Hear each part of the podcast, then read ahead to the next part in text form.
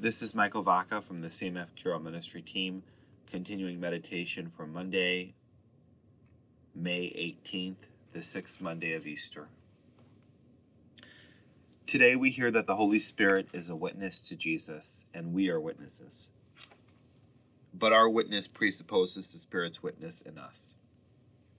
For we cannot witness to Jesus without the Spirit of Jesus, the Holy Spirit. The Church teaches that the Holy Spirit is the principal source of evangelization. It is the Spirit that gives life and hope and imparts love, confidence, and peace.